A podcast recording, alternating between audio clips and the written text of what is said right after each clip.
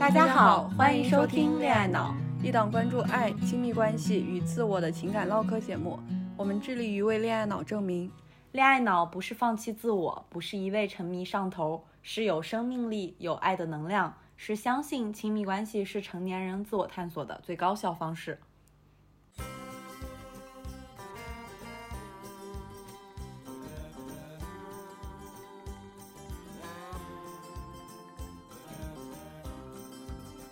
我是肖一，我是胡晓，我爱男孩，我爱女孩。我一直相信自己是个恋爱脑，我一直不觉得自己是个恋爱脑。我拒绝恋爱技巧，我依赖恋爱技巧。我是热乎乎的小狗，小狗天下第一。我是拧巴巴的小猫，小猫宇宙无敌。拧巴巴什么鬼？强行对仗。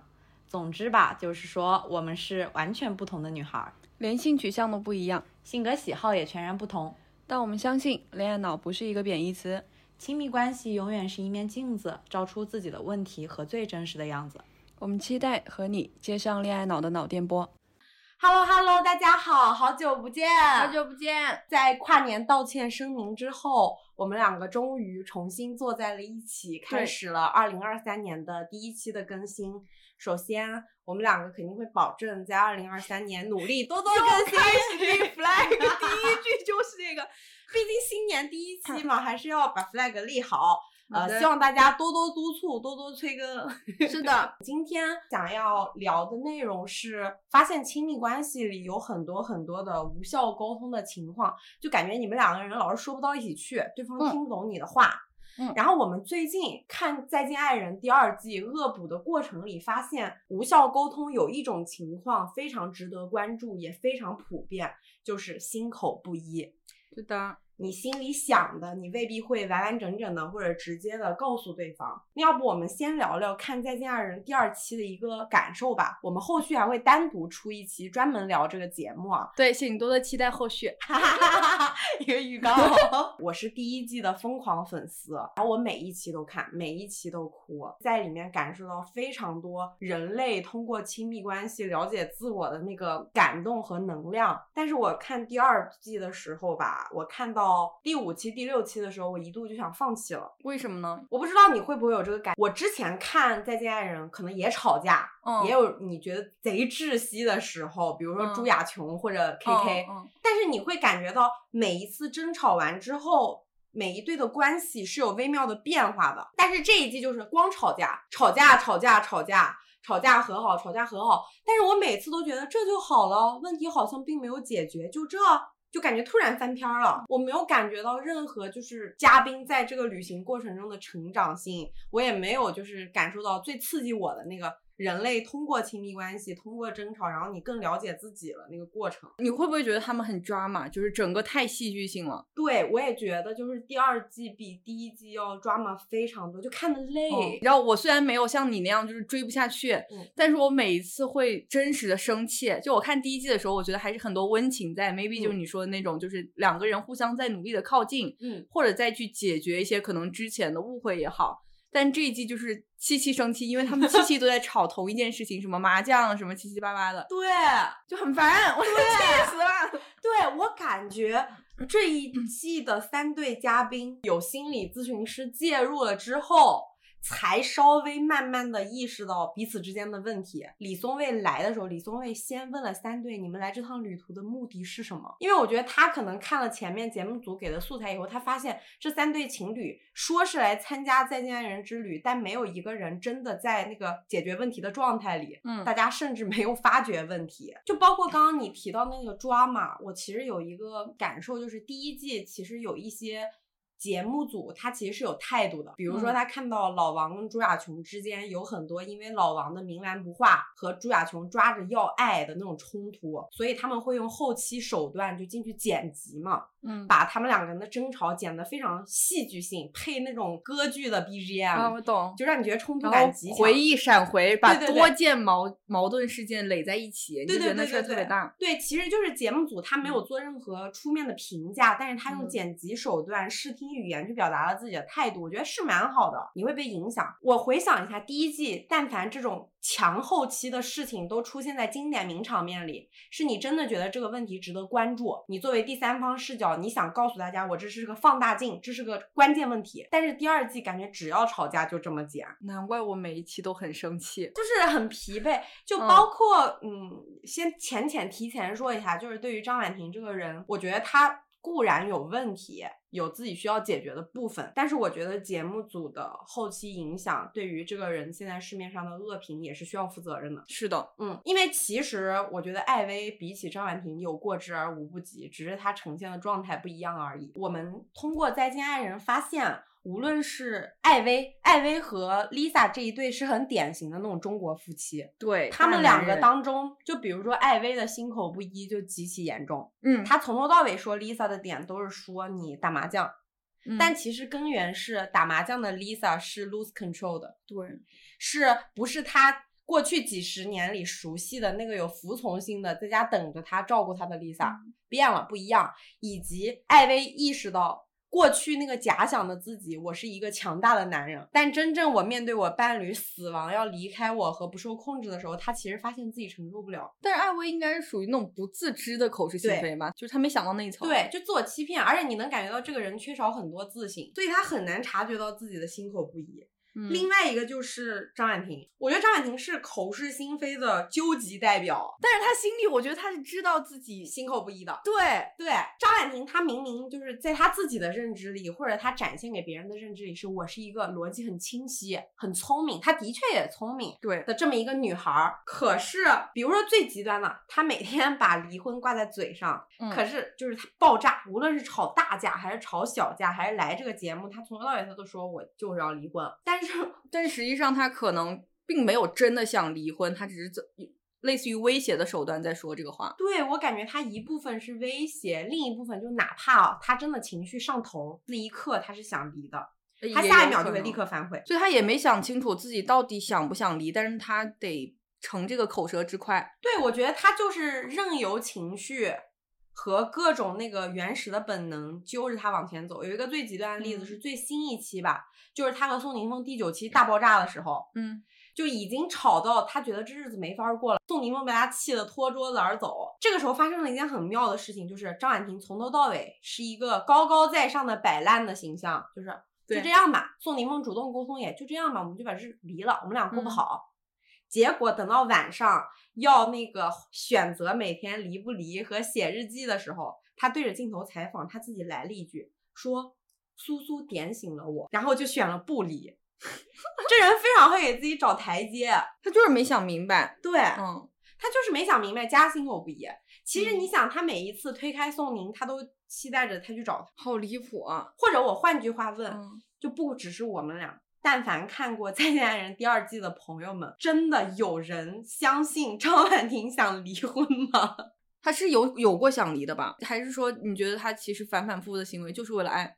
我觉得他反反复复的行为就是为了确认爱。我就问你，真想分手的时候，你会抓着对方说个不停吗？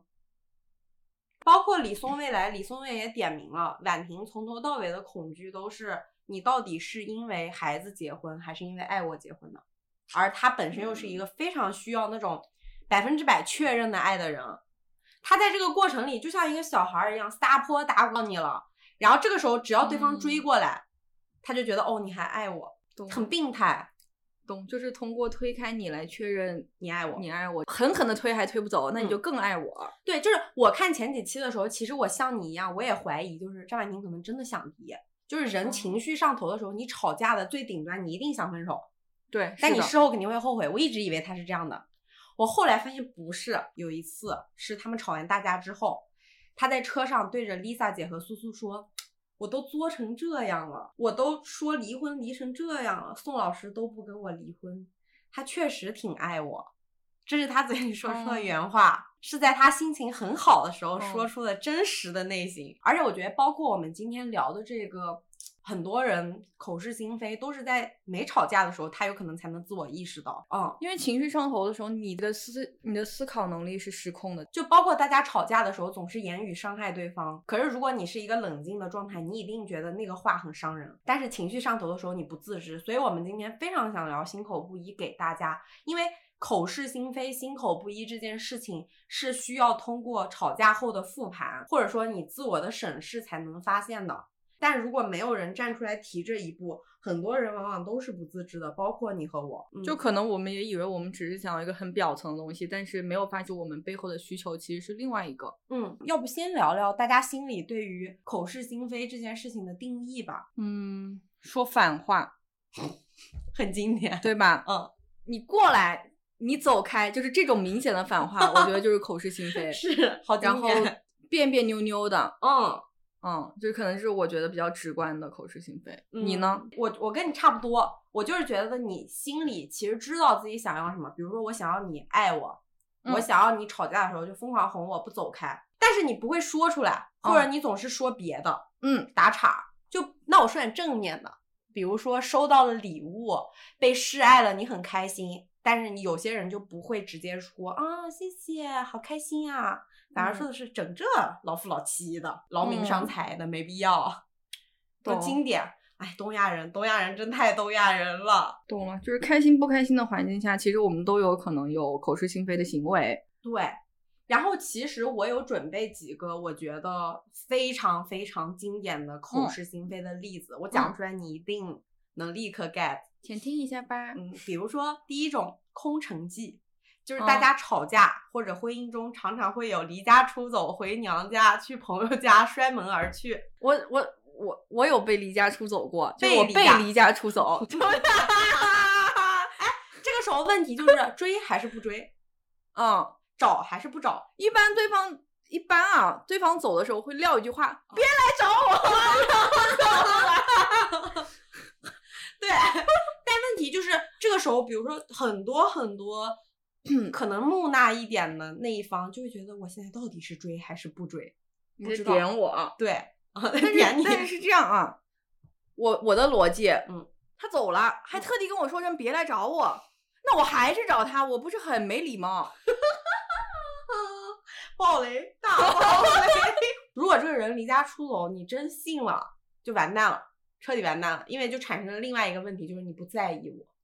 离家出走可能只是因为你们争吵的某件别的事儿，嗯，但如果真的他摔门而去，你既不追，也不给他发微信，表示出一种我很担心你的状态，事态就严重升级了，变成了这个人其实不在意我，会发微信，会发微信啊，你看那还行，还会发发发送礼物，就是都送，就是不敢去找，害怕害怕怂。但是我觉得你那个想法很死亡，如果真的对方说别来找我，你真不去了，吧？你俩，真完蛋了。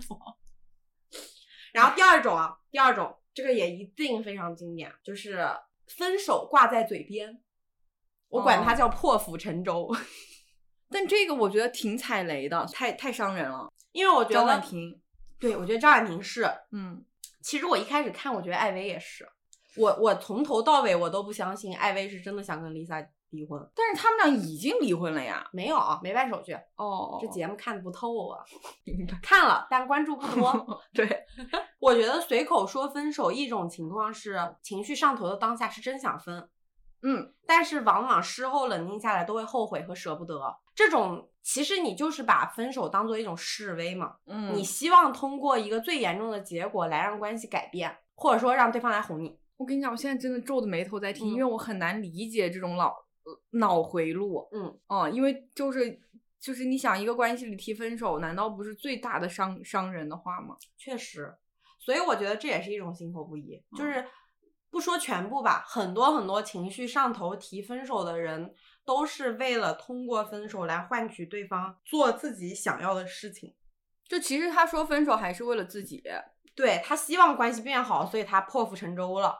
好多人都是这样，就是说白了就是。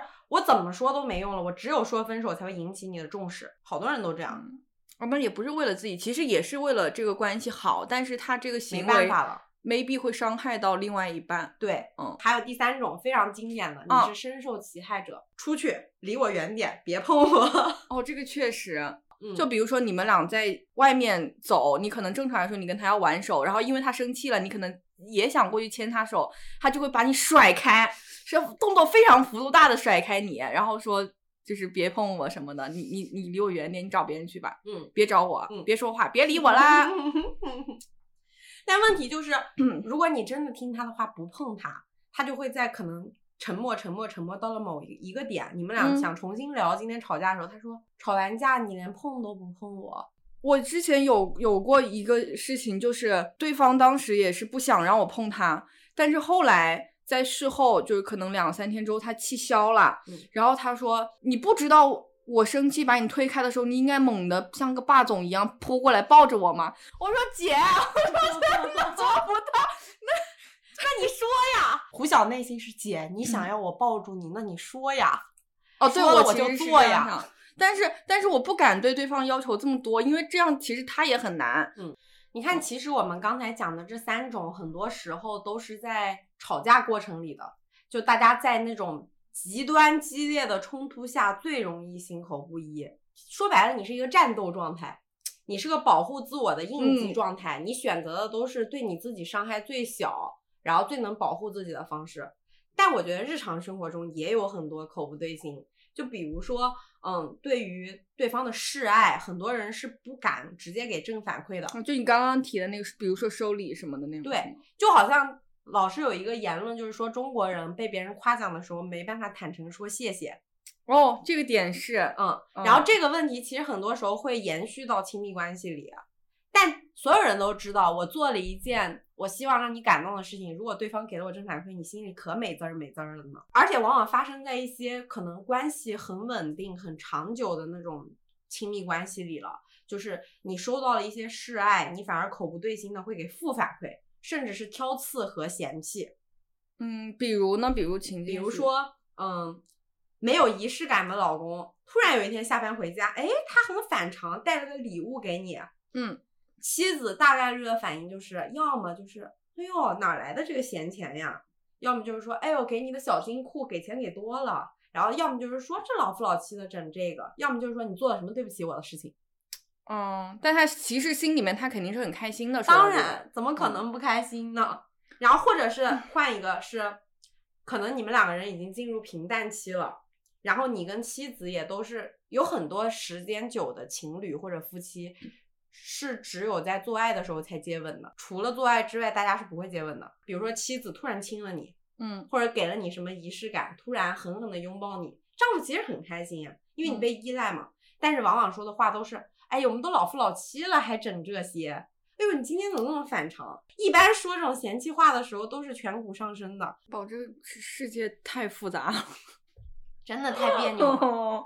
反正我是觉得，这种无论是吵架上面的心口不一，还是日常生活里的心口不一，它都会造成很不好的结果。就是第一，争吵的时候你伤害对方，然后你自己也不舒服。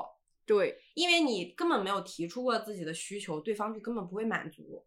然后第二种就是这种日常生活里，关系都是需要正反馈的。你是人，对方也是人，然后你永远拿负反馈或者拿口不对心去维系这个关系，只会往下走，绝对不会往上走，连维持水平都很难。我觉得。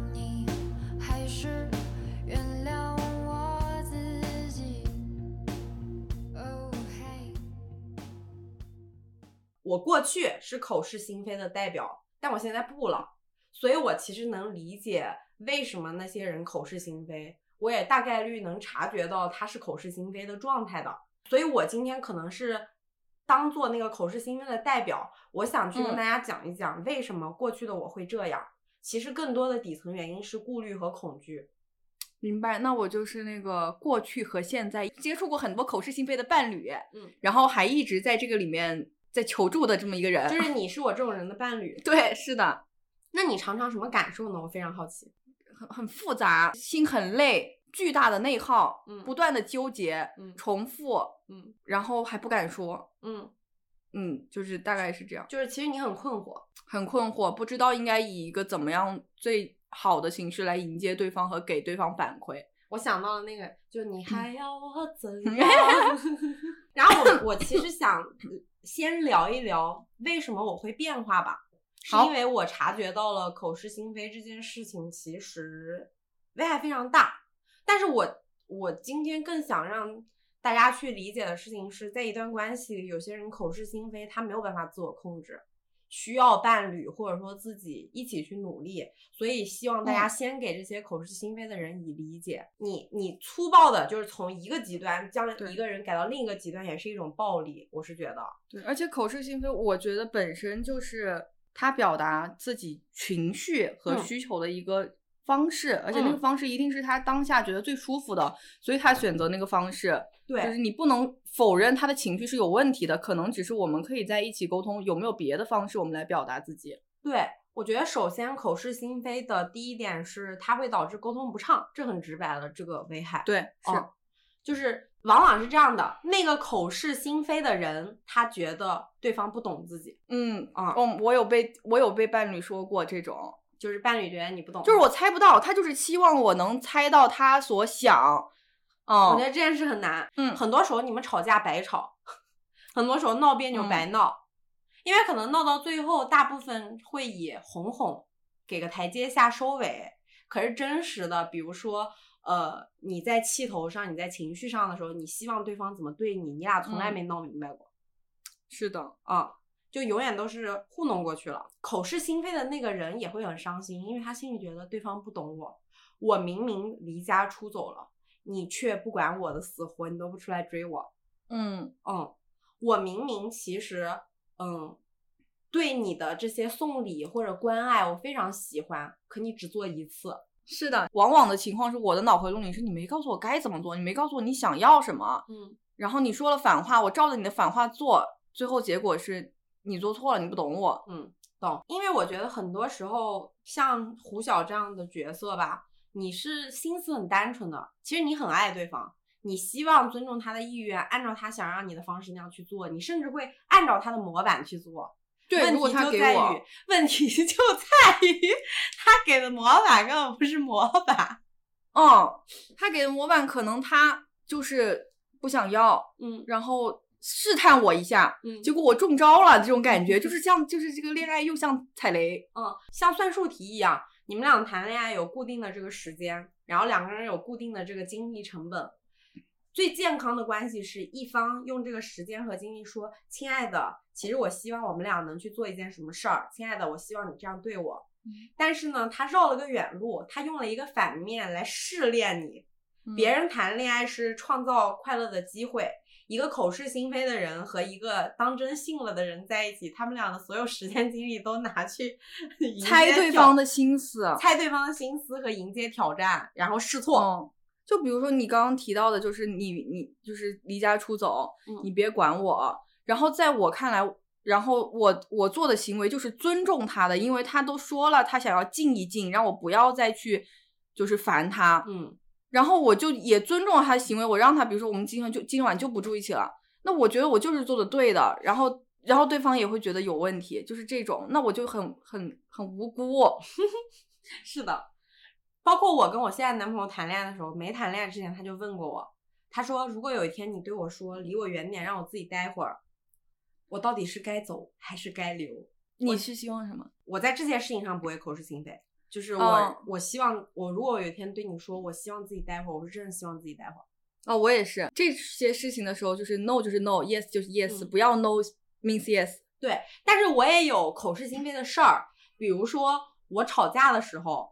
我们俩真的在吵架，比如说我在哭，嗯，我有很明确的跟我的男朋友说过，我情绪上头的时候，我们俩可以不沟通，但是我不希望你走离开我身边，嗯，因为过去我情绪上头的时候，他害怕我的情绪，他会走开，就是远离情绪是他的需求，嗯，他会先按那个来，嗯，但是那件事沉默会让我觉得非常大伤害，所以我们俩的做法就是我告诉他，我们气头上的时候你不能走开。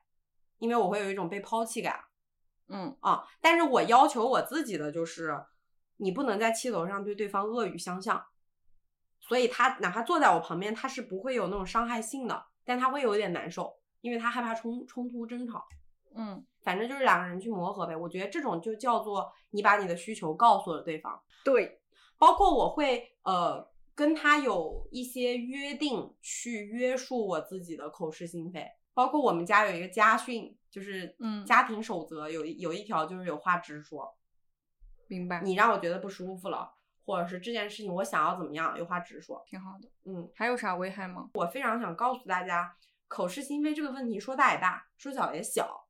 对，是大是对于你本人大，就是对于口是心非的那个人，你会对自己伤害非常大。其实你不太能给别人造成多么有冲击性的影响，别人可能就是需要回血一下。嗯，但是对于你自己。我觉得你非常需要去识别为什么我会口是心非，而且每个人的理由都不太一样。我就先分享我自己的吧。很多时候我会害怕去说我内心直白的想法，是因为我怕对方觉得我幼稚。就比如说，我会希望吵架的时候，有些时候我希望讲道理，有些时候我希望你情绪安抚我。嗯，但我怕告诉他，现在你就是不要跟我讲道理了。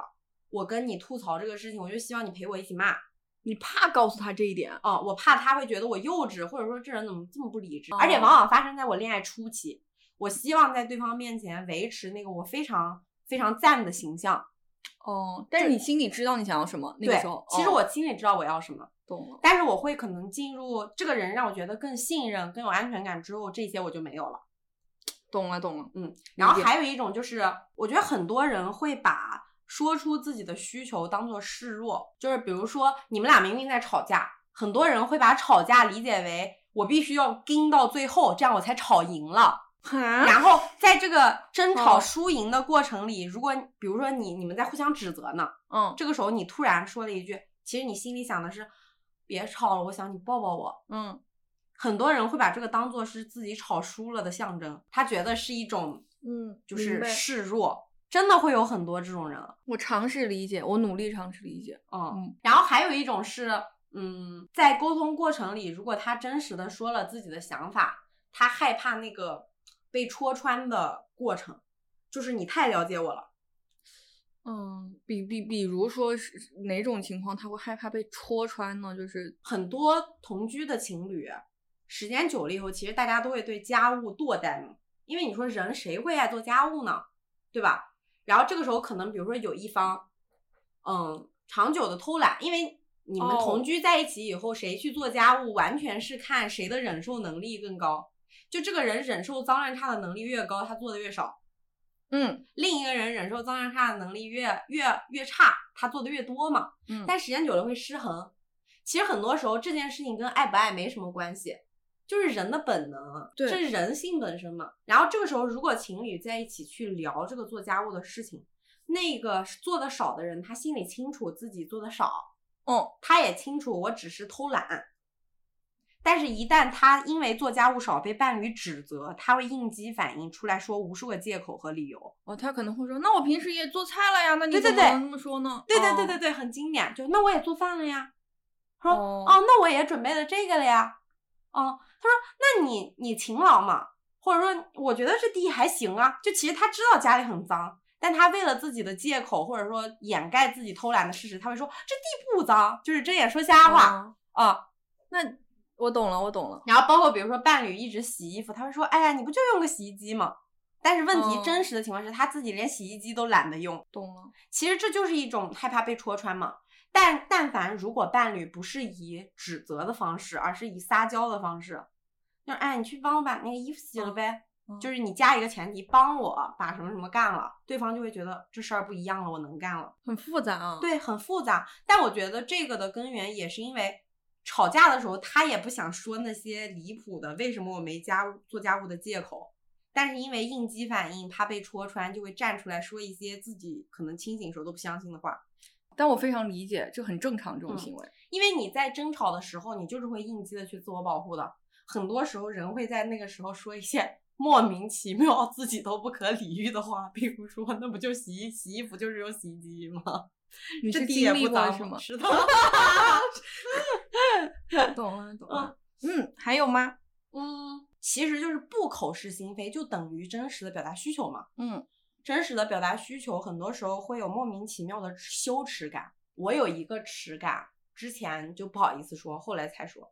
嗯，就是我非常在意跨年，非常在意过生日。但是，一旦对方先将我一军，先告诉我，哎呀，我觉得过节过生日没意思，就是在恋爱初期的时候，嗯嗯。我就会本能的去顺从对方。对方如果很直白的告诉了你，然后你还说你要，就显得你很要在关系里。对，嗯。而且你恋爱刚开始暧昧期的时候，你们彼此都会有一些自我欺骗的部分，希望去靠近对方。等到真的进入关系里，其实对方也是，但凡你提了，人家也愿意过。不会有人说明明我伴侣想要过，然后我就说我就不过，不可能有这种人。对，但是你不想勉强对方，其实你也希望对方舒服。你错过了那个你想过的节日，你心里觉得失落。你如果没错过吧，你又觉得对方在迁就，嗯，然后你说出口的时候，你就会觉得有羞耻感，最后就会变成，就是你明明准备了很多过节的东西，但从你嘴上说出来的时候，你说我们浅过一下吧，啊，然后或者说，嗯，你明明准备了很多，你就是希望他过一个开心的生日。嗯，但是你不敢大张旗鼓的说，我给你拍个照，我们合照吧，然后好好纪念一下这个生日，你就会浅拍一下多，哎呀，拍个照再吃，哎啪，都会轻描淡写，哎呀，正好家里有这个，嗯。嗯，正好随手订了一个，吃吃吧。懂了，懂了，懂，就是一种羞耻感嘛。然后我觉得还有人有更严重的羞耻感，就是那种你抱抱我吧，嗯，我想要你抱抱我。然后吵架的时候想对对方说你别走开。很多时候我有一个小小的点啊，我觉得不太理解这种心口不一的人。嗯，很多时候他不是那个关系里，他不是那个关系里特别痛苦的人，因为他没什么恐惧，因为他敢说。对，是这个意思。我觉得大家可以自我检测一下。我突然意识到，就是在聊天这过程中才意识到，过去的我总是心口不一，很多时候是因为我反而是那个关系的弱势方，我恐惧。对，就是在关系里面，就是我我我，因为我不敢说，一定是这个人某些程度上他没有给我说出来的底气和安全感。对，我觉得往往是那个关系里比较弱势的那一方，有恐惧和困惑的那一方才会心口不一。因为你非常安全的被爱着的时候，你什么都敢说，就像你对你父母一样。如果你你回家，你就是敢当一个小孩放赖，想要什么要什么，想说什么说什么，什么不开心就说什么让我不开心啊。因为你知道你爸妈会兜着。对，但这种你可能害怕，你说出来对方万一也不给你的话怎么办？对我，我操！我觉得真的是关系里的弱势方才会心口不一。然后我觉得我发生变化，就是因为我在努力让自己有勇气一些，恐惧没那么多。因为如果因此都会失去，那就是该失去。对，是这么回事。如果你连最基本的需求都没有告诉过对方，你就不应该要求对方来满足你，因为你又就是对。说到这点，我非常生气。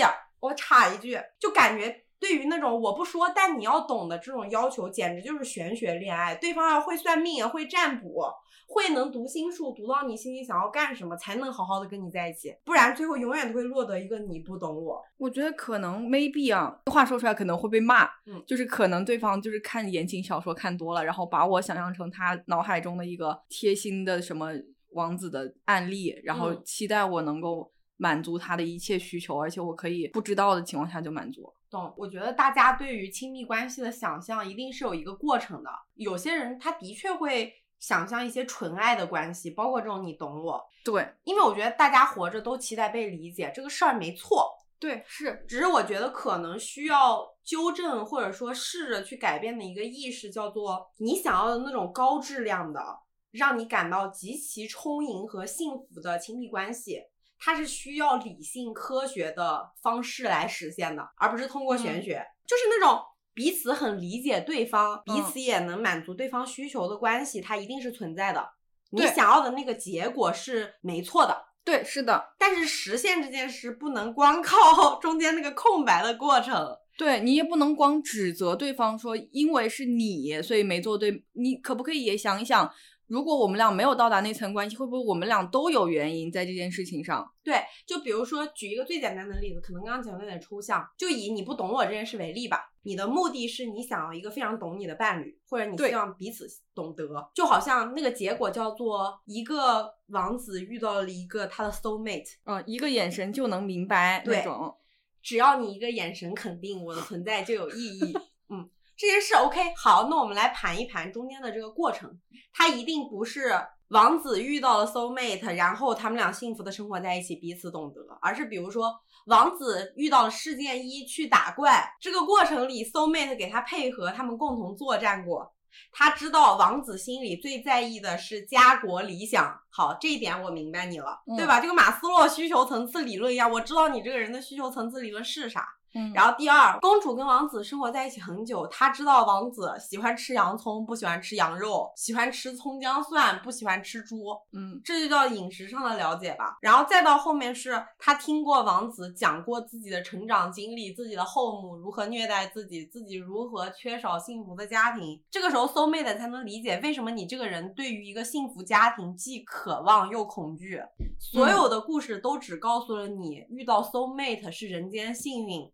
但没有人告诉你，我们还需要拥有能力去把彼此培养成 soul mate。就是很多的影视剧也好，他都会把那个中间受苦的过程给灭掉。对，因为我觉得大家很多时候在亲密关系里只要求结果，只要求感受，大家永远忘记了一个东西，叫做亲密关系中处理关系的能力。而这件事情是可以培养的。对。就是一个过程很重要的感觉。对，就刚才其实我们俩讲了很多这种对爱人口是心非的危害或者说原因吧。嗯嗯，我们最终的落点还是希望大家能够先秉持着理解的态度，先自我校准一下，我是不是这么样一个口是心非的人。是的。或者说有一些人是像胡老师一样，时刻感到困惑的，但你心里又对对方有爱，你是不知道如何抓手，不知道如何下手。现在你知道了，你可以试着去和对方聊一聊，甚至一起听一听我们这一期播客呀。哎呦，对，没错，好的，接一下你。嗯，所以其实我们一直在说的都是当事人的视角，嗯，但是转是心非的人的视角。对，但是呢，切换伴侣视角也有很多危害。我就想作为这个代表，我也来分享一下自己之前不好的感受。嗯，第一点，我会焦虑。其实我这个人平时是个很平和的人，但是我会在关系中因为对方的口是心非而感受到焦虑。就我们刚刚提到的，就是那种所谓的读心术。嗯，我我就是当你没有办法猜到对方想要什么的时候。因为你喜欢他，你还是会想努力的去猜，嗯，那你就会不停的想去不去，要不要做不做，怎么做，怎么做才对？A B C D E F G，你列了十个方案，然后你在脑子里一个一个慢慢的去尝试，然后最后可能对方还会跟你说啊，你没猜对，然后他你问他那你要什么，他也可能也不会告诉你。这个时候我就会就是巨大的自我内耗和焦虑情绪一直缠绕我自己，就放不下。懂了。所以你其实对于当口是心非的人的伴侣，你有两个过程。第一个过程是当我天真时，对方说什么信什么，哦，然后踩雷了很多次以后，发现哎不对呀，你说的都是假的呀。这个时候就进入了你刚才说的第二个焦虑不安型。对你已经知道对方说出来的话不能信了，对，但是你不知道正确答案，对，就是你得一个一个试，听起来好迷茫。我真的是，我以前我记得就是吵架到凌晨就是四五点我都睡不着，因为我是一个就是一吵架就睡不着的人。嗯。我就在手机那个备忘录记好，明天我要做的是一二三四，早上送一个蛋糕，中午发一个视频，哪一个方法能行？下一次记住，下次还用。但但你还挺可爱的，我觉得就是你很积极的试着去解决这件事情，然后你也以让对方用他舒服的方式去抗议了。其实你也没有说你硬熬说你别口是心非了。哦，这个我从来不敢。哦。就是我知道他在口是心非，但我真的不敢说，嗯，因为我觉得太勉强人了，嗯，他很难受，嗯，其实我我还觉得挺好的，因为虽然听起来有点有点可怜，就是有一个人在凌晨五点吵完架睡不着，然后用备忘录记下明天的试错指南，一条一条都干了，看哪一条能改善，真的很可爱这个画面，很难。那除了这种焦虑之外。其实我也想听，你还会有其他感受吗？就不太好的，那就是伤心、口是心非，他会做一些行为嘛，就衍生性的行为，就比如说可能。他具有伤人伤人性，他说你别碰我，推开你。其实这些话我听的也很难受，嗯，我觉得他都是带刺的，嗯。虽然我可能 maybe 我我理智的告诉自己是他在情绪上，嗯，所以他说的话，也许他实际上没有这个意思。可是如何控制自己，就是不为此而受伤呢？那个情境假设就像是对方这个时候变成了一个刺猬，在他做口是心非这个行为的时候，但是我一直很。崩溃的点是我不知道该如何在保护好自己不会被这个刺给刺的很痛很痛的时候，我去拥抱他。嗯嗯，我觉得这个太难了。我确实理解，因为很多口是心非的人，比如说我们刚才说的那些“别碰我，离我远点”，你不爱我，这些话都非常刺痛对方，是非常刺痛那个猜不到你想要什么又很无措的人。但是问题就是，往往这些口是心非的人，他看不到一件事儿。是不管对方懂不懂你，对方都没有离开；不管对方有没有拥抱带刺的你，对方都站在你身边。我觉得大家需要抬起一点点脑袋，抬起一点点你那个不愿面对、口是心非的脑袋，看到你身边站着的人，嗯，他都这么难受了，或者说被你搅得云里雾里的，不知道怎么办，但他还在努力的站在旁边，或者说笨蛋一样的试一试，写自己的图图。那除了刚才提到的那种。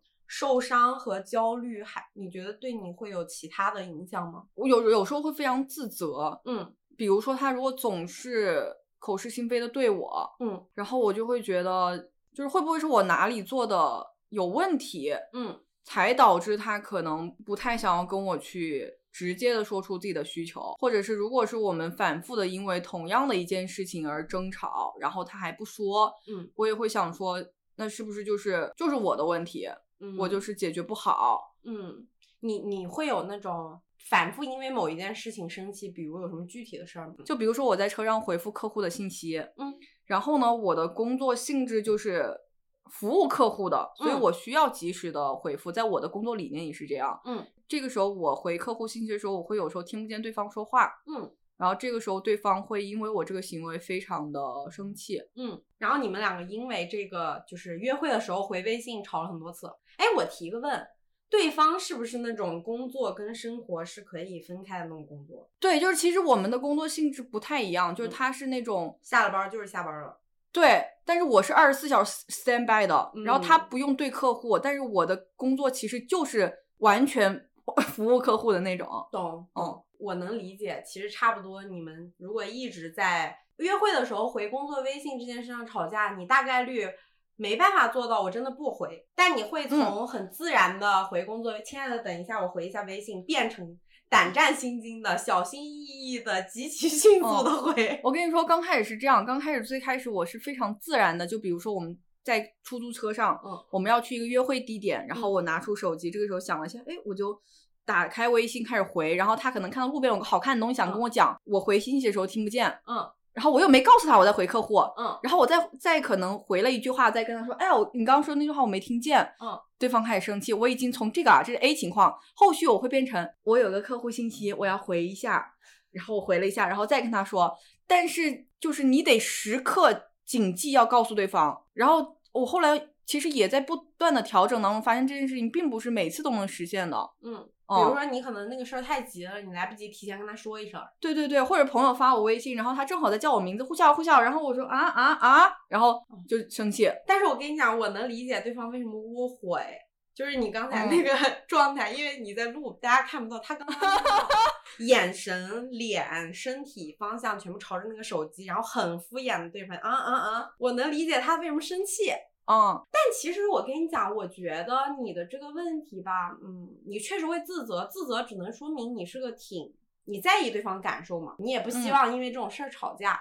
但我觉得可能回头看，核心在于当时的你们俩都不太有能力处理的好这种事儿。对，就是其实比如说，你说现在我在看这个事儿。我肯定就不会再觉得这只是一个看手机的事儿，我肯定会在反思会不会，比如说我平时因为工作太忙，陪他的时间太少，嗯，或者是我在其他方面给他的安全感会不会不够，所以他要在这些事情上来去生气，嗯，而且确实想一想是，就是我那段时间可能就是我工作最忙的时候，然后我们刚好是这段时间会频繁的因为这件事情发生争吵。嗯，哦，是现在才能看到。嗯。嗯，对，我觉得你成长了，是，就还是因为做了恋爱脑成长了。的确，约会时候回手机不是个大事儿。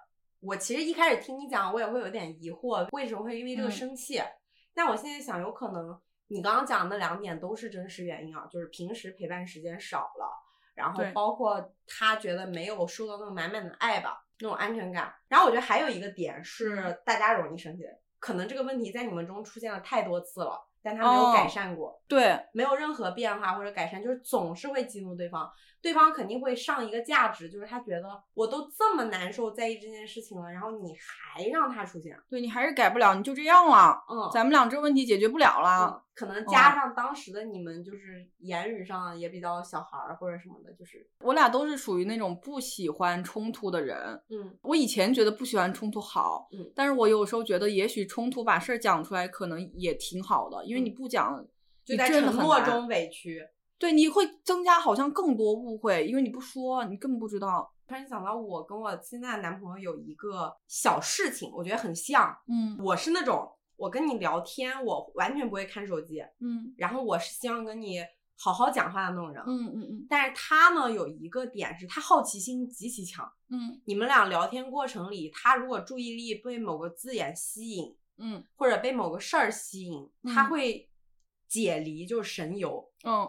他没有在转移注意力去跟别人讲话或者什么，嗯，但他也听不到你说话，嗯。然后我一开始因为这个事儿生气了很久，嗯，很多次，嗯。后来他很坦诚的跟我说，他说我不是故意不听你讲话，是我真的在想别的。那种时候他就像一个小孩儿一样，他在这件事情上是没有控制力的，他需要你拉回来。嗯。但凡你把他拉回来，他很乐意认真听你讲话。嗯。然后后来我们俩就约定好，如果发生了这种情况，我就疯狂的叫他回来。嗯嗯。就好像你那种就是发信息前，当时的你能够，比如说特别高情商或者嗯半开玩笑的跟他说，宝儿又来了个微信，我能冒死回一下吗？好难啊，这个就是，但是我懂，我完全懂。就这样子的话，一定会变成一个玩笑，然后他肯定回吧，允了。你知道我那个时候，其实我尝试过你伴侣的那个方式，就是告诉对方说我工作真的很忙，然后我可能控制不住的，我会要看一下，但是我我自己。其实，其实，其实会有有一点委屈的点是在于，我说了这个，但是对方还是不能够接受我的这个行为，就就是就是羡慕羡慕你。对我 发现很多事情没那么大，它变大只是因为当时的双方都没有能力处理好这个问题。就刚刚我跟你说那种开玩笑式的方式是大侠对我的方式，就比如可能我也是按照这个我们初次实践的时候，我喊他好几次，他还是走神儿。嗯。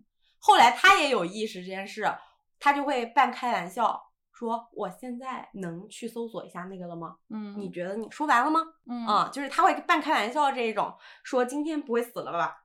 就是会开玩笑说这种问题。我觉得是个情商挺高的方法，而且我跟他是很相反的人，我完全不会这种表达，我是从他那儿学的。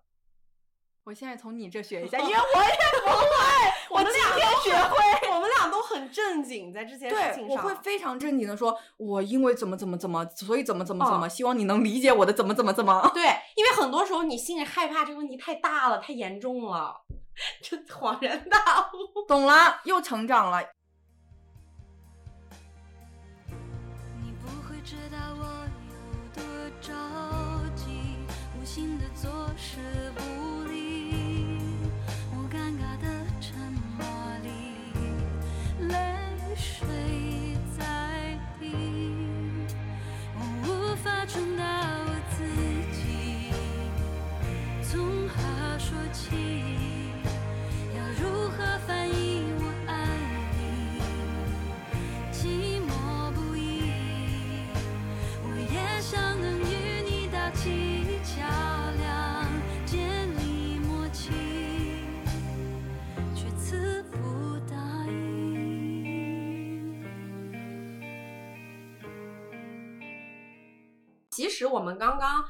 嗯说了很多关于对爱人口是心非的事情，嗯，我觉得这个问题他说大大，说小也小，大是在于我们忽视这个问题，嗯，然后他最后只会令你自己本人伤心，因为你永远好像达不到你的理想状态。但是小是小在，它只需要你做出一点点微小的改变，或者说哪怕身边有一个人提醒你，这个事情就会得到改善。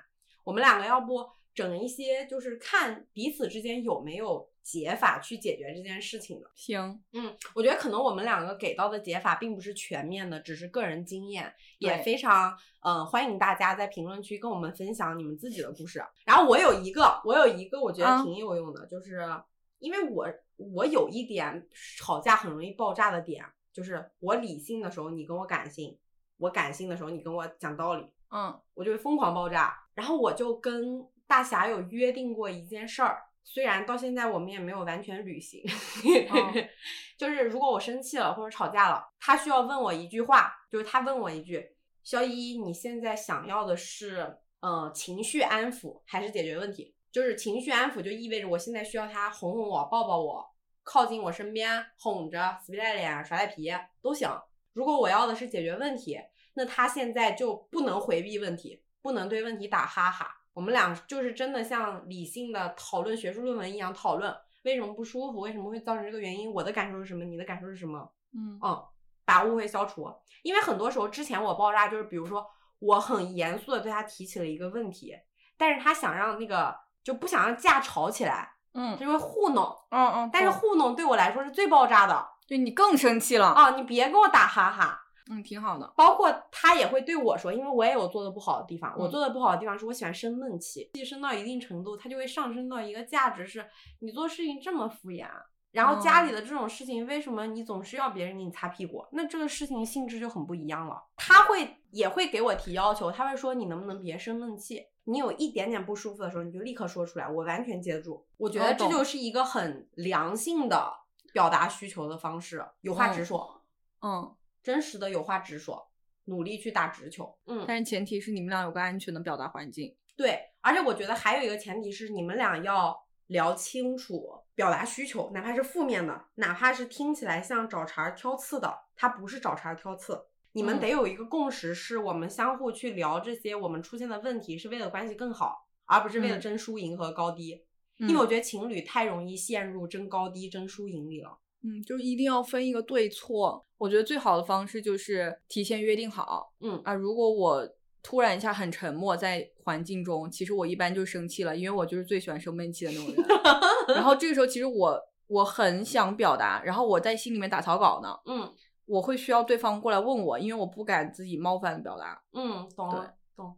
啊，我跟你说，插一句话，不要老生闷气，老生闷气对身体极其不好，真的不好。病，我去体检，医生就说我的胆不好，肝胆不好。然后你如果在古代这种，你就叫那种古代言情小说里面的忧思郁结，嗯，恐惧过甚，听起来很像，很容易短命，但很好，很美的样子，感觉很林黛玉啊，真伤心，无语。但我觉得 胡姐说的这个提前约定是很重要，无论是你们提前约定好你们的。其实大家很多时候对其自己的价值观、感情观也是一种提前约定。谁能接受前任，谁不能接受前任？你如何看待前任的关系？发生争吵的时候怎么处理？分手能不能随便提？然后这些包括金钱怎么使用，这些东西都是提前约定，是避免减少你们冲突的一个非常好的方法。其实就有点像一些使用说明吧。就我曾经是一个心口不一的人，我后来发现。解决心口不一有一个很妙很妙的点，就是心口不一的人，他说出那一句假话的时候，对面的人你肯定会困惑。就比如说他说走离开，对面的人肯定会很困惑，到底是走还是不走？这个问题对于心口不一的人来说是没有意义的，因为就是因为他不敢直接说是让你走还是让你别走，他才说了个假的。你持续的去问他走还是不走，就是原来的问题，他永远无法面对。最好的方法是反问他一句，或者说持续的问他为什么，为什么要我走？嗯，或者说真的要我走吗？他就会愣住，而那个愣住的反应才是他真实的反应。懂了，嗯，因为一个就是想让你离自己远远的讨厌你的人，他不会在那个被反问之后迟疑。懂了，嗯，因为他有时候无法承认自己的内心。你去换着法儿的重复问那个他回答不了的问题是无效的。但我后来自我矫正的方法就是，我会在我自己内心问我自己，比如说我说我想要的是对方来哄我，但我做的是沉默，然后我会在心里问我自己，为什么你沉默？然后我会自己回答我自己，因为我不敢。你不敢什么？我不敢跟对方说你来哄哄我吧。为什么说不出口？因为怕对方不哄我。懂然后我对，我觉得还有一个比较好的方法，大家如果想要去跟自己也好，跟自己的伴侣也好，去改掉心口不一这一个困扰你的事儿吧，大家可以试试给自己列一些具体的要求，布置作业。嗯，因为我之前嗯看心理咨询，那个心理咨询师也做亲密咨询，嗯，他有跟我说过，他做婚姻咨询常常出现一种情况，是一种组合啊，就是一个。觉得自己不被认可的丈夫和一个觉得丈夫不够爱自己的妻子，往往这种 CP 常非常普遍。然后他就跟我解释说，很多时候是因为妻子只会贬低丈夫，她看不见丈夫做了什么事儿，她眼里看不见。嗯，然后丈夫在自己的认知里，他听不进去妻子说什么话。嗯，他无法倾听妻子的表达，所以妻子觉得丈夫不爱自己，不懂自己。久而久之，妻子也不说了，丈夫也不会再多做多余的事情、额外的事情来获得妻子的开心。然后心理咨询一般会结束之后，他会给 CP 布置作业。然后我第一次听的时候，我觉得非常好笑，后来发现其实挺有用的。仔细想想，是啥？是啥呢？我觉得像幼儿园那种给发小红花的作业，就是这个觉得丈夫不够爱自己的妻子，她每天需要夸丈夫三件事。就是你这件事做得好，这件事做得好，不管是多么小的事儿，哪怕是丈夫今天就是刷碗刷的干净，嗯，家里椅子摆的整齐，你夸也可以。然后第二个就是丈夫，你每天需要，比如说花三十分钟坐下来倾听妻子讲她今天的一件事，然后哪怕比如说老夫老妻已经不习惯这样了，他们两个人都需要每天让自己硬生生在那儿，就是夸丈夫三遍，然后听妻子讲三十分钟。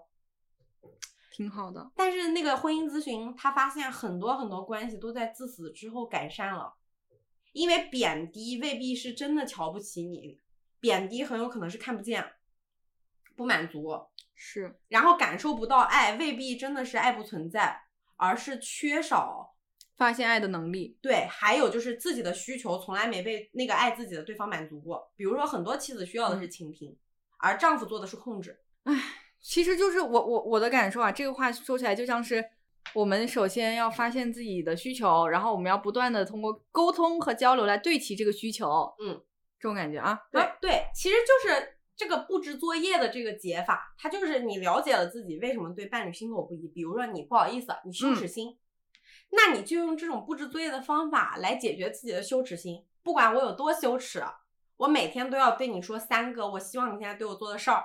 所以其实这个这个这个作业其实也可以稍微的调整，来根据我们自己内心的困惑来调整。对，懂了。比如说，有的人他会觉得我对伴侣表达需求是示弱，那你就是换一个角度想，他都是我伴侣了，我不能示示弱吗？你对伴侣示弱了能怎么样呢？然后就开始每天示三件弱。对，Yes，我做不好，这个我不会，挺好的，我我立刻学习。我现在就我现在就缺一个伴侣。为我真的觉得很多事情大家缺少的就是处理关系的能力。那你试着去布置作业，自己去抵抗本能，你会觉得很开心的，因为你生活会有变化，你会收到很多你本来感受不到的爱意，因为对方是愿意配合你的。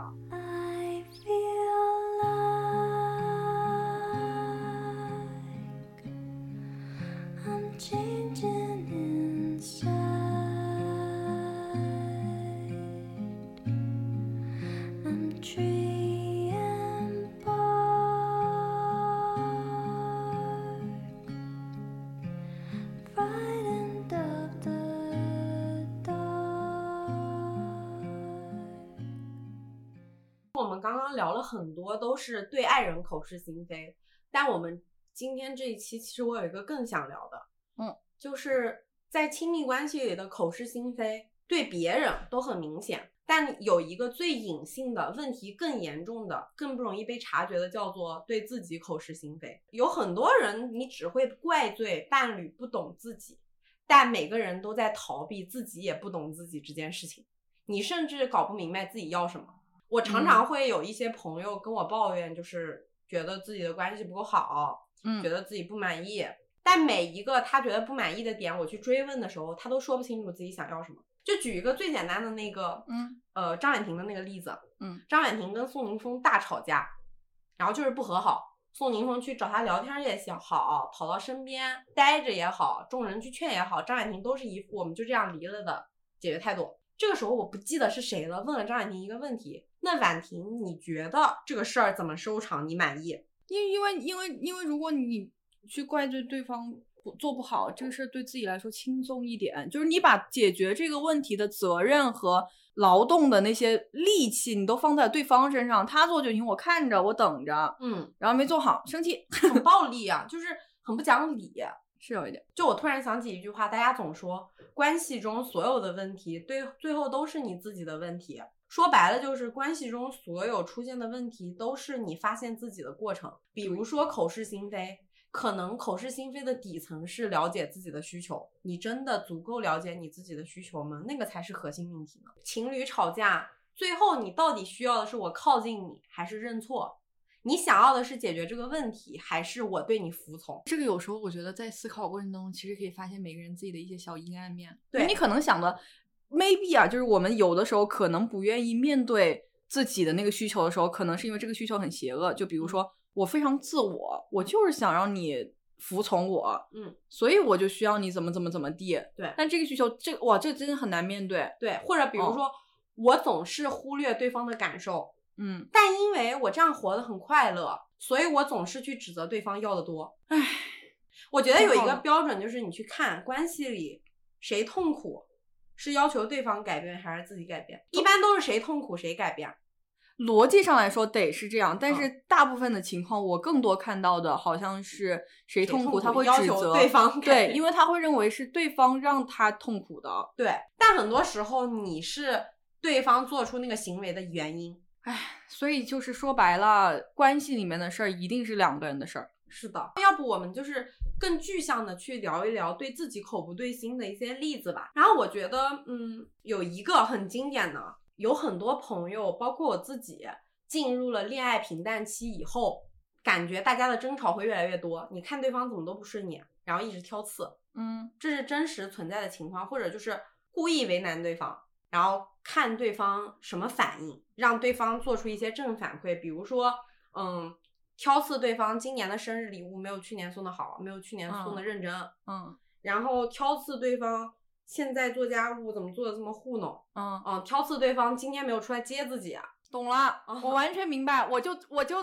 做过这种事，我那个故意假装跟那个别的女的聊天啊，然后还有没有？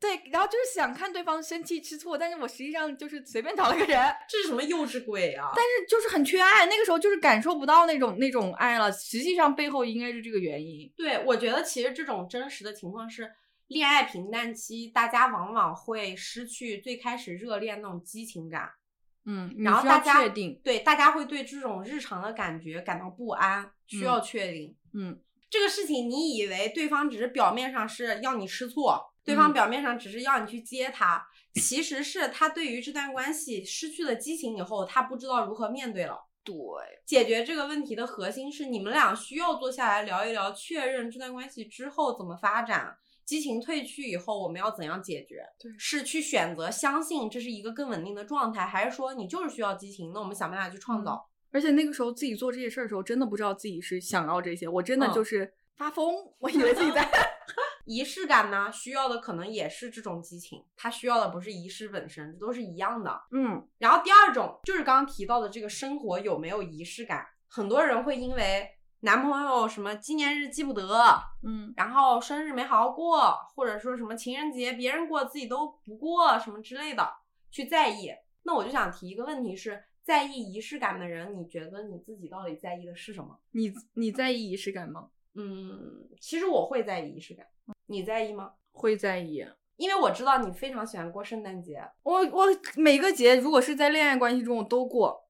为什么呢？本来我给自己的答案是这样，本来我给自己的答案是因为我是一个 浪漫的人，嗯，但是实际上可能会不会是因为我需要看到感情时刻热烈着，我害怕两个人都对这个关系没有了，就不用心了。嗯，我自己之前也问过我自己，我发现我是，如果我跟这个人是刚开始，这个人没有仪式感，我会担心他没有那么喜欢我。嗯，尤其我还是异性恋的情况下啊，嗯，因为大部分男生他可能在社交媒体上受的教育就是女孩都在意这个，而热恋初期对方没有对我了解那么深的情况下，我会选择这个人，不管我喜不喜欢，他都做了，那他更在意我。也合理，嗯，然后如果是时间久了的话，我的点会变，那个点叫做老夫老妻了以后，我非常害怕感情会变坏，因为我一开始其实很悲观，我觉得两个人暧昧的时候是这段关系情感的最高点，我会有一个自觉，就是我去经营这段感情，但我怕的是如果没有了这个仪式感，对方不再对感情经营，我们会走下坡路。其实这是我底层真正的恐惧。你怕感情变坏，你怕你们的激情没有通过别的手段来维持。第三个，我觉得也很经典，伴侣会介意你和别的异性相处，或者说伴侣吃醋，包括介意前任这种情况啊，我觉得是很多人都会遇见的。就比如说你遇到了一个你的伴侣在工作中有个异性的同事啊，或者说你的伴侣有一个保持联系的前任。我们在这里讨论的肯定都是很健康的关系啊，真的没有出轨的这种状况下，为什么还会有人介意？嗯，因为大部分人的解法就是我介意眼前这个人，那大家觉得的满分做法是直接断联，好像断了联系，我们的关系就不会有问题了。但真的问一句，当这个 A 被你解决掉以后，再出现一个 B，再出现一个 C，你还会觉得安全吗？所以其实就是提出。提出这个介意伴侣的人，他可能自己也觉得我只是介意这个人，嗯，但实际上他真实介意的是他可能在我的伴侣身上我没有得到安全感，所以我介意他身边的莺莺燕燕。对，一段大部分时候都能让你感觉到被爱和安全的关系是不会随随便便被一个人影响的。你到底介意的是眼前出现的那个人物？还是你需要更多的爱和安全感，我觉得是需要你回答自己的。我想举一个更具体的例子，我有一个男生朋友，关系很好，嗯，然后他有个女朋友，他有一天找我求助，他说，嗯，他是那种 freelancer，所以他有很多客户，嗯，他有一个年纪比他大一点的女性客户，之前他女朋友也认识，然后这个女客户突然找他出去吃饭，他女朋友原来对他是那种非常心宽的人。他出去见其他的客户啊，或者女性朋友啊，包括跟我聊天，他女朋友不会有任何感觉，是一段很健康的关系。但是他说他女朋友那一天跟他聊天，问他去干嘛，他说他要去见女客户的时候，他察觉到他女朋友有一丝不对劲。他女朋友追问了一下是谁，详细问了一下见谁、去哪儿吃饭、干什么，他就说怎么办嘛？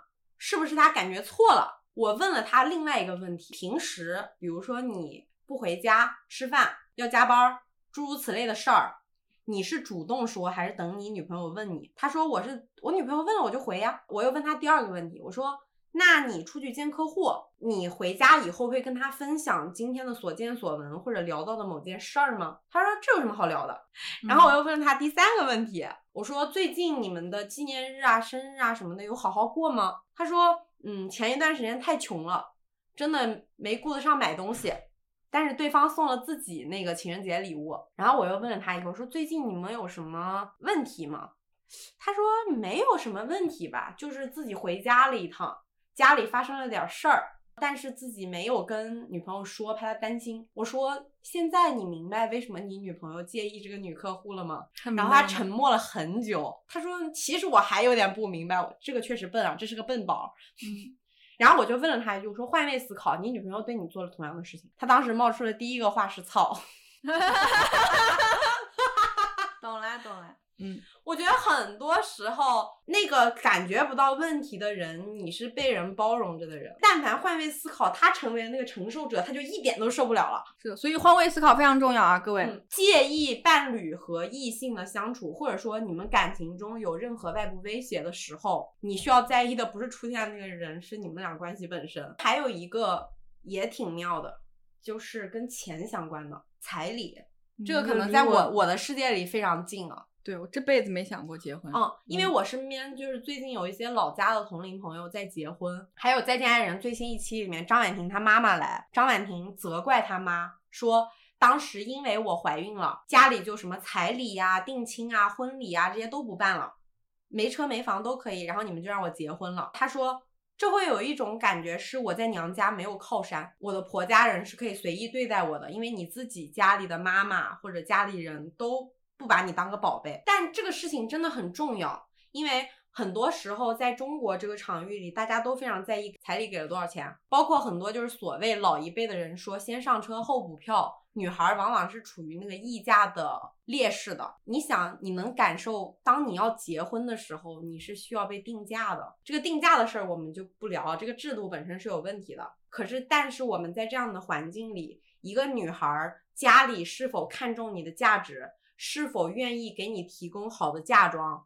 是否能够当你的靠山？这些信息是会决定婆家对待你的态度的。懂了，有点复杂，但是但是理解，对，明白了。就说白了，是你家里疯狂的向婆家展示了，把你当宝贝，婆家人就不敢随便欺负你。如果我一般看这种社会新闻，男性就会有一个视角是说这个女的势力什么的，要钱多。对，就说你嫁给我就是为了钱，但是实际上可能女性她需要的是就是婚姻这种生活的安全感，而不是。我真的就是一个赚钱眼子，为了跟你在一起。我之前看过一个网上的投稿，是两个人恋爱长跑十年，因为聊彩礼分手了。这个故事我简述一下啊，是女孩投的稿，女孩投稿的视角是我们在一起恋爱了十年，然后彼此一起努力，其实钱什么的都不重要。首先第一点是他们俩一起买房，女孩主动提出要跟男孩一人一半首付，然后一起还房贷。然后其次是女孩家想要多一点的彩礼。但是这个彩礼收到的钱会作为嫁妆，同样就是给两个小夫妻一起生活。第三个就是这个女孩先怀孕了。第四个就是过程中一切都很顺利，直到男孩的妈妈出来阻拦彩礼的钱，觉得太多了，以及办婚礼的规格，他觉得不需要大操大办，简易为好。然后最后女孩的视角以及女孩妈妈的视角在那个投稿里都有，就是女孩觉得的事情是我们家一直都很通情达理。就是一切的目的都是为了我们两个夫妻好好的生活，过得快乐，过得好。但是只是因为男孩妈妈的一句话，这些都可以被否定和被拦住。只是多个一到两万块钱，满足我家里想要的那个数字，和我爸爸妈妈觉得我必须要拦住，为我女儿留保障的这个心。另一方面就是我已经怀了孕，可是你们家却选择拒绝我们家大操大办的想法，就会不会有一种是我已经是你们家的人了？不管怎么样，我都只能进你们家的门，会有这种感觉的。所以女生实际的需求就是觉得自己可能会不被珍惜。他可能还有在意的一点是，他害怕对方是一个妈宝男，因为对方妈妈的一句话可以否认他们俩过去十年的所有信任。其实很多时候聊彩礼很容易聊崩，是因为新娘很多时候在意的是婚后我生活是否有保障。因为我板上钉钉成为了你的老婆以后，大概率你对待我的态度跟恋爱是会有变化的，这是人性。我需要做的是，在事情未成之前，尽量给自己多的保障和对你们家释放信号，我有保护我的人。好复杂，太复杂了，别结婚了，大家别结婚。就是婚姻关系，它本身就不是一个浪漫关系。婚姻关系，我觉得它本质是个社会金钱关系，本身是一种筹码，就是谁手里拥有的筹码多，你对这段感情才有议价权。太难了，很残酷，但是好像真的是这样。是是这样，就是当你手里没有筹码的时候，你才变成了那个只能喊离婚的人。张婉婷又一次出现了，就是又一次验证，因为他只能他只有这个手来得到自己想要的东西，我不能好好说，我也不能怎么样。对，其实你想，一段关系最大的筹码是对方爱我。只有当这个筹码不复存在的时候，你们才会去聊别的，或者说当这个筹码你不相信的时候，你才会去聊别的。但是要相信对方爱你，这又是一个另一个命题了。对，未来再聊吧。嗯，然后跟钱有关，还有一个是我之前在荞麦那里的投稿看到的，就是关于恋爱里为对方花钱。嗯，荞麦的那个投稿就是也是一个女孩儿。她说，她和男朋友相互送礼物，对方总是送很便宜的东西给自己，然后自己送给对方都是很贵的东西。然后呢，她试着那个女孩试着解决的方法就是，她提出来说：“你能不能给我买一些更贵的东西？或者说很明确的发个链接，我想要这个贵的东西。”很多时候，那个底下的评论都在说，就是啊，你男朋友真抠，男朋友抠门儿，或者说什么，呃，男人自私。但是我后来看到一条评论，我觉得非常准确。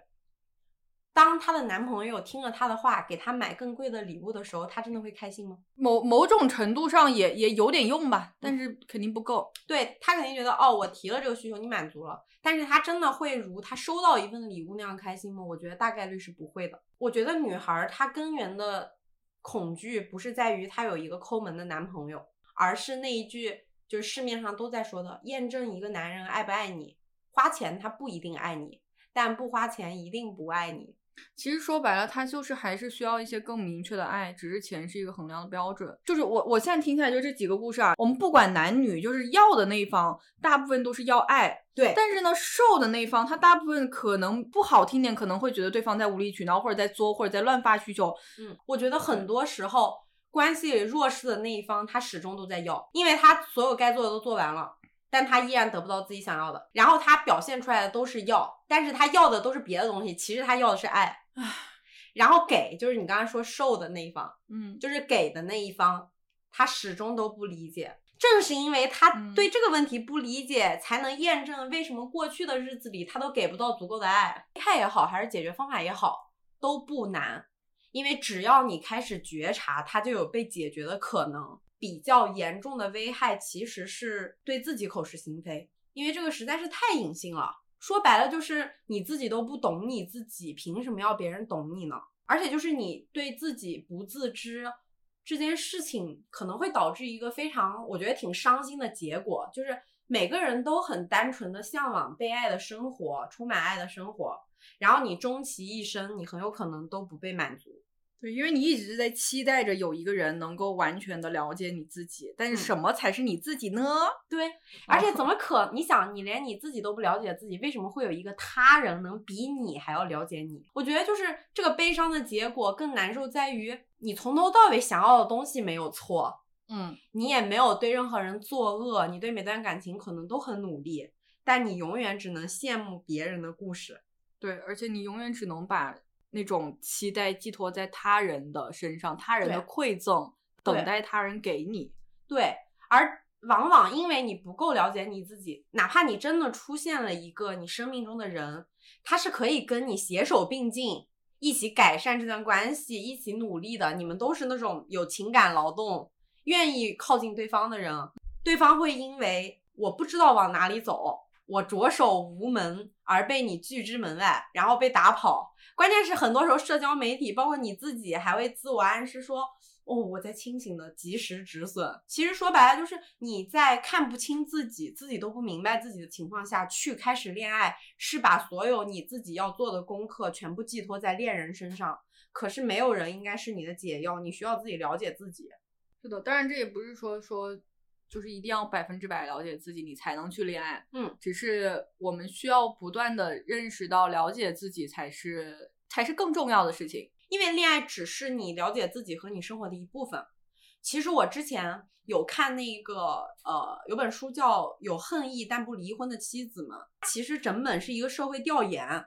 他做了非常多日本社会，就是已婚妻子们，可能比如说七十多岁的妻子，她有想杀死丈夫的念头。这些女性基本上都是因为社会原因，方方面面原因就不做赘述了。她们在毕业到进入家庭中间没有什么空档，她相当于是很多时候为了生存，因为一个女孩的生长路径只有读上学、毕业、结婚，依靠丈夫。然后他缺少了很多你一个人独自生活、淬炼自己的部分，所以他们往往是在痛苦的婚姻里，在日常的劳作里，可能终其一生才了解自己要什么。嗯，所以这也是为什么，就是国内之前我看过一个科学报告，它显示晚婚晚育的人离婚率以及婚姻的幸福程度都比早婚早育的人要好很多，因为你有一个那个了解自己的过程。你这一个个人了解的命题，并不是在婚姻里靠另外一个人完成的。对，嗯，就是你越成熟，可能越好吧。对，但是，但是我其实一直，嗯，就是我其实一直想学你们，比如说弄一个个人说明书，就是有时候这个个人说明书，它一个点是很难写出来，嗯，第二个点是你在写的过程当中，你会发现自己一直在变。嗯，然后这个说明书就一直得去不断的去迭代更新。其实我们所有人都面临着对自己口是心非这件事情，那要怎么解决？我其实上一段恋爱跟这一段恋爱谈的非常不一样。我上一段恋爱是属于那种我跟对方都是带着对对方的好奇心和不了解，先成为了男女朋友，就是你们只是因为心动，先成为了男女朋友，然后在男女朋友的相处过程中去了解对方的。就说白了，是我们俩总要先经历过什么事，他才知道我的雷；我们俩总要先爆发过争吵，他才知道哪些会激怒我。那段恋爱其实我很伤，我花了很多时间去自我疗愈，然后包括说的那个你一个人淬炼自己的过程，嗯，去了解自己要什么。然后等到我现在谈这段恋爱的时候，我们两个在没有确认关系之前聊了两个通宵，你完全没有目的性的，就是让对方了解自己。你也不会想着说像上一段恋爱一样，把自己最风花雪月、最有意思那一面呈现给对方。我会在第三段恋爱，就是这一段恋爱刚开始的时候，说非常多我不喜欢开头的话，嗯，就是我不喜欢什么什么，我不喜欢什么什么，我接受不了什么什么，我接受不了出轨，嗯，我接受不了不爱了却还陷在一起、绑定在一起，不喜欢吵架的时候恶语伤人。嗯，我无法接受两个人在一个房子里两套作息，嗯，就这些都是我非常明确的我不要的点。其实这个可能就是你说的那个个人使用说明，就包括我现在这个男朋友也说过，我是个使用说明很长的人。去解决口不对心不是很难，因为你只需要克服你的惯性去有话直说。我觉得我们今天这个命题虽然是在亲密关系，大家为什么都在心口不一，但核心最要解决的是如何去自我挖掘。对，嗯，就这个，我觉得应该也能帮你避掉很多雷吧。就是你两个关系里面，你先说了和没说，至少有一些争吵，可能你可以避免。是的。说这个使用说明有一点像新概念，可是它并不新。我们身边的很多人其实大家都在做。我举个例子，每个人都会聊的问题是你的理想型是什么？对，就比如说什么幺八五白袜子，嗯，然后包括呃自己想要什么样的感情状态，比如说我就是想要一个宠着我的，对，或者我就是想要一个姐姐，嗯，我就是想要一个平等的，嗯，给我提供情绪价值的，这些都是。那这个使用说明，如果我们把它更广泛的去理解，其实就是你如何告诉别人我是一个什么样的人，或者你甚至告诉的那个人是自己，我是谁，我喜欢什么，我不喜欢什么，我害怕什么。举一个例子，嗯，我的，比如说我的择偶标准，我的理想型是什么样的，我的禁忌词，我的喜好，然后我非常恐惧的事情是什么，然后再具体一点，包括比如说关系中。遇到什么什么情况，我希望我们俩能怎么解决？大家可以试着去把这个使用说明从择偶标准、理想型发展到更加细节的。而且我觉得，就是比如说我现在在写，嗯，我会有一个困境，就是我很难写清楚我自己想要什么，因为其实。我经验没有那么多，当我没有被对待过的时候，我不知道哪种可能更适合我。嗯，我可能写不出我想要什么，但是我能很明确的在我自己现在目前既有的价值体系中，我知道什么东西是我完全不能接受的。嗯，或者从过去的经验中我总结出来的，一定会让我崩溃的点。如果没有那么多想要的也没关系，我们就写不想要的。嗯，对，因为我觉得这就是一个过程，大家不一定知道自己想要什么，但不必着急，因为你一定知道自己不要什么。是的。对方知道了你的雷，光是排雷这一步就可以节约很多时间。你们可以拿出更多的时间精力去享受这段关系，嗯，变得快乐，嗯，就好像你分手地震式分手那一期，你才发现自己的敏感词是什么。对，嗯，而且那个词其实你你想想，我其实也是反复的，而且我是在两任伴侣中听到之后，我在三年之后的猛然醒悟，我才发现这个词其实对我来说是特别的，对。我觉得大家如果听到这一期的人，大家感兴趣的话，甚至不必是为了关系去写的，你只是为了了解自己，可以试着拿出一张纸，长时间的那个单位可以是一年、两年，甚至三年，你不停的在这张纸上去补充，你觉得你是个什么样的人，你想要什么，不想要什么。写使用说明这里还牵扯到另外一个问题，我觉得可以顺道说一下。我觉得很多时候大家对关系容易幻灭，就是觉得恋爱就这样。嗯，呃，伴侣能够给我提供的价值也就如此，就大家会有这些心理嘛？我觉得很多时候是因为你把你对于伴侣的想象，或者说你对于一个陪伴的人的想象太多了，需求太多了。比如说，想从一个人身上获得太多的东西。对，比如说举个例子，我需要一个男朋友。我可能会把对于男性的所有想象都投射在这个男朋友身上。我希望一个男性具有的所有品格，我可能都希望这个人有。有时候你觉得我对感情有高要求，这样错了吗？但是你仔细想啊，一个人如何承受得住？第一，你希望他是一些外表上、面容上符合你要求的；其次是这个人工作上跟你旗鼓相当；再其次，这个人能给你提供情绪价值、性价值方方面面。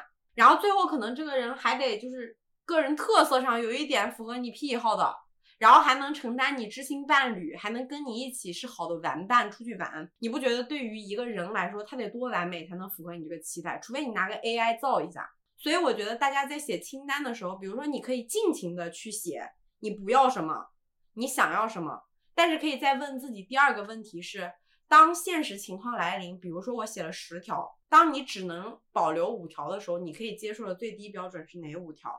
这个可能是一个更下一步的做法。然后我觉得第二个点是，除了刚才那个你自己怎么做之外，大家可以去求助伴侣。如果你在一段关系里，因为我觉得好的搭档是可以让你事半功倍的，同时这也是一个检验你们两个合不合适，或者说能不能一起往下走的标准。如果你求助伴侣，他如果就是非常的抵触的话，我觉得这个人可能可能他在心智或者认知上跟你看待关系是不一致的。对，其实我觉得这就是一个，也是一个检验的过程，而且更加有效。我们之前也有提过，我们还是相信巴迪欧的那种爱的理念，就是你在关系里，你一定是以两的模式去面对所有的问题的。是的，就是你只要在谈恋爱或者婚姻，一个人的问题永远都会变成两个人的问题，你不能回避这件事情。你现在发现了自己有心口不一的这些恐惧、口是心非的这些问题，那对方是可以帮你一起来克服的。刚一其实是从心口不一的那部分人来提议的嘛。其实我觉得，从作为他们伴侣的角度，建议伴侣们，他们的伴侣们也可以多从就多从对方口是心非的这些行为中，去找到他们其实有很多的善意和爱意的。对对方的这些打引号的情绪性行为啊，我觉得是需要进行理解的，而不是说就直接认为对方是一个很作或者是在胡闹的这样的一个人。就是耐心一点去挖掘这段关系中我们真正的需求是什么。因为我觉得没有人会愿意天天吵架。对，也没有人愿意天天别别扭扭的活着，他一定是有哪里不被满足的。换一个视角，就是，嗯，一个口是心非的人，他背后其实是深深的恐惧；然后一个每天疯狂索求爱的人，他背后其实是疯狂的不被满足。一个人如果每天歇斯底里，释放恶意，伤害他人。其实他背后是自己在深深的被伤害和陷入痛苦。是的，他可能就是在向你求救，来表达他自己内心的恐惧也好，不安也好。我觉得第一件事就是你，你一定要鼓励对方的表达。嗯，就是你要理解对方且鼓励对方，甚至说有时候我也在幻想，如果现在是我遇到一个这样的情况，我会怎么办？其实我自己并不是一个特别有经验的人，在处理这些事情上。嗯，但是我还是会非常的感谢对方愿意来跟我一起。尝试来解决这个事情，也是我觉得就是在我们的关系中是一个很好的进步吧。就我也不会特别，我会恐慌，但是我会觉得非常好。听你刚才这样讲，我还觉得挺有画面感，挺感动的。大家其实，在爱里都是小学生，很少人恋爱过 n 多次，有过 n 多次很能很深度的亲密关系。就每个人其实，在爱里都很笨拙的。可是你刚刚讲那个话，让我觉得很感动，是因为跟你的伴侣面对这种问题的时候，你的态度是。也许我笨笨的，也许你也笨笨的，但是我们两个人愿意直面我们当中出了一点点问题，可是我不会离开，我愿意站在你身边，跟你一起去解决，我愿意跟你携手笨拙的去解决这个问题，是我们关系开始变好、出太阳的基石，就事情一定会越来越好的。是的，但是好多人都这时候分手了，是不是？是的。我们面对矛盾就是两种看法，一种就是我觉得这个矛盾我们可以解决掉，那我们就跨过去。嗯，那有的时候就是面对矛盾等于我们不太行。嗯，然后我就放下来，轻轻松松的离开。是的，其实很多时候矛盾 maybe 是一个大转机。都说到这儿了，感觉我们今天想要对嗯心口不一这个事儿想表达都表达完了。因为聊完以后你会发现心口不一这个问题拆下来它就变成了两件事儿。第一件事情是你如何正确的表达自己的情感需求，大胆的、勇敢的，不要害怕暴露自己的去表达，这样你的伴侣才有使用说明。第二件事情是你要了解你自己，因为给伴侣使用说明之前，你得先保证自己能写得出自己。其实就是表达需求和了解自己两件事情。感觉很多很多问题都可以归根到底到这儿。我其实挺希望，嗯，未来这一年，不管是听恋爱脑的播客，还是我们两个人自己，都可以在亲密关系、在自我探索这件事情上收获更多的能量，获得一些你觉得哇哦，我感觉我今天挺充实的，对，好像更了解自己多了一点点。对的，我突然想到一个故事，想分享给大家。我上一段恋爱分手的时候非常痛苦，然后当时工作也很忙很累。我因为工作的原因，就是拍了一次刘琴老师。然后当时我在采访间想请他给我签名，他说你有什么想问我的吗？我问了他一个问题，我说刘老师，我想问如何快乐。他没有回答我的问题，他问了我一个问题。他说：“你上一次想吃烧烤的时候，立刻吃到什么感觉？”我说：“好开心。”然后他说：“那你本来以为要加班到深夜，结果突然提前下班，什么感觉？”我说：“很开心。”他说：“你不需要寻找快乐啊，你已经拥有了，这就是。”然后他看我当时愣住了，他就追了一句：“他说这个问题的答案其实应该是你问的不是如何快乐，你问的一直都是如何幸福。很多很多人问的都是如何幸福。”但因为“幸福”这个词太重了，大家不敢说，所以我们把它变成快乐，好像更加轻飘飘一点。哪怕我没有，我也能接受，因为快乐永远是一瞬间的爽感，它可以是多巴胺，可以是一件件小事，每个人都很轻易可以获得。幸福难就难在你需要持续的、稳定的获得这种快乐的感觉。然后我就问他：“那我如何才能拥有幸福？” 追问，一点不浪费机会啊！免费的问，赶快问。然后呢，刘老师回答了我一个问题，我当时还闹了个笑话。他说每个人都需要有一所自己的房子。我说在北京买房啊，就是一个专家怎么会跟我说这种？一个哲学家怎么会跟我回答这种问题呢？我说是我浅薄了吗？然后他说不是，这个意思是每个人需要有一所自己的价值房子。说白了就是你遇到的情绪问题，你遇到的生活选择。你的价值观，你的方方面面，当你遇到困扰的时候，你都能在自己的那所房子里去找到一个解法，或者找到一个疏解情绪的方式，或者是找到一个思考问题的方法，那就是你的价值房子。比如说，我现在突然问你啊，一段感感情出了问题，你是修还是丢？修修。对，你看，如果当你被别的人突然问起一个问题。你能立刻回答出你的答案，且还能比刚才胡老师更加详细的讲出自己的原因的时候，在这个问题上你就有了解决的房间。但是那个幸福来源于你需要不停的去发现自己生活中的命题，然后找到你自己的答案，你就会获得幸福。幸福永远都在你自己手里。妈呀，好哲学，这句话非常哲学。理解了以后，我觉得好像真的是这样。嗯，因为你但凡很多问题，你不太需要向别人求助，你也不需要通过他人来疏解、排掉自己的情绪的时候，你是一个非常稳定和平静的人。就是你有了很稳固的个人价值体系，在你面对问题的时候，你不会对。慌乱，你也不会被外界的任何意外冲碎。你也许会受伤，也许会心碎，可是你会自我重建。希望我们都能早日靠近那个感觉吧。对，我觉得希望我们大家内心的房子可以越来越坚固。对，哦，然后我们可以定期的去更新它，但是一次比一次好一点吧。可能刚刚说的还是很抽象。嗯，然后我后来发现。有一个检验方法，当你听到一个你觉得你很认可的人跟你聊天儿，你发现 A 说什么你也觉得对对对，你发现 B 说什么你也觉得有点道理，发现 C 说什么你也觉得有点道理的时候，大概率你在这件事情上就没有自己的想法。就 A、B、C 可能三个人还不同的观点，你都觉得他们挺对的。对，因为具象一点说，那个价值房子，不管你的房子大还是小，maybe 我就是个二层小楼，我真盖不成那个大宫殿，但是我有了二层小楼。